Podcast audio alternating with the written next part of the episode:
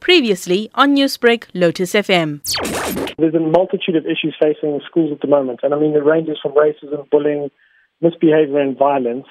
And if you think about the school space, teachers generally don't ever get exposure to conflict management training. James, with everything that is happening in schools at the moment related to violence amongst learners and even between learners and teachers, why would you say that it's important to equip teachers with the skills to deal with conflict management? I think for the staff, there's also a realization of learning those skills for the school space also has an impact on their lives outside of school. So it's important to sort of identify. I mean, if we go through the news on a weekly basis, schools are exposed to a number of issues. If you also go back to teacher training, um, I don't think there are many universities um, in South Africa, it's the world, that actually identify conflict ma- management and resolution as a skill. So teachers are often thrown into environments where they're not fully equipped with the skills that they need to deal with conflict effectively.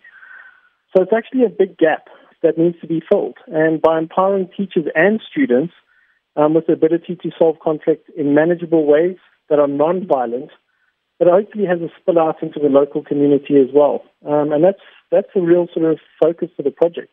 Talking about communities, education is often seen as one of the pillars to society. Do you see the skills being taught to teachers and learners actually spilling over into the community?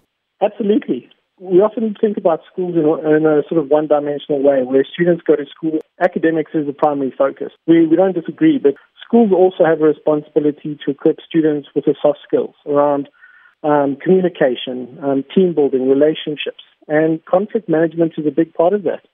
So I think for any school that incorporates this into their sort of ethos and into their sort of um, day-to-day runnings, it has a massive impact on creating a safer space while students are at school and I think if teachers and students are mirroring these concepts of conflict resolution in the school space, there's a definite link to what can happen in the, in the community as well. Newsbreak, Lotus FM, powered by SABC News.